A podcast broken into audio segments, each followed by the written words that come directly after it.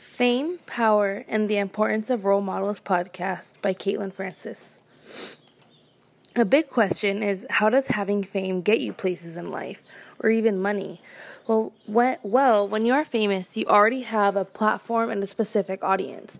When you say something to the public, so many people look up to you that they agree and are willing to say whatever they can to be on your side.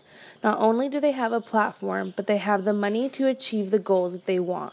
They can pay their way up to the top, and unfortunately, in today's society, that's what a lot of people do.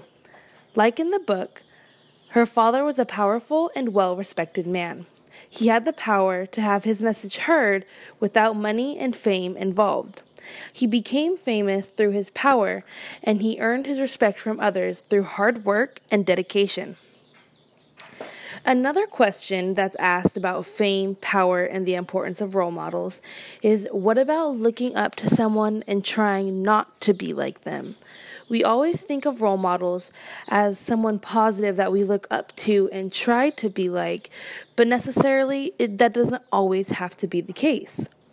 Personally, I have people in my family who I would not want to be like, and I'm sure everyone knows someone who they don't want to be like. But this isn't necessarily a bad thing. You strive to be anything but that person. If that person didn't go to college and does nothing with their life, then you will do everything in your power to go to college and make a name for yourself. We look at negative people as if they're a burden or a constant inconvenience for us. But in all reality, they're the motivating force behind you striving to constantly do better in life.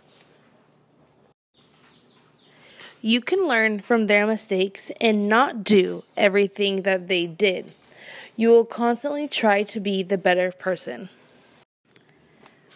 I feel that this connects to Malala because her dad was such an important role model for other people in the village, and he also had fame and power.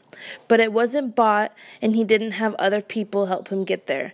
It was hard work and dedication that he took into a lot of consideration that would be hard work.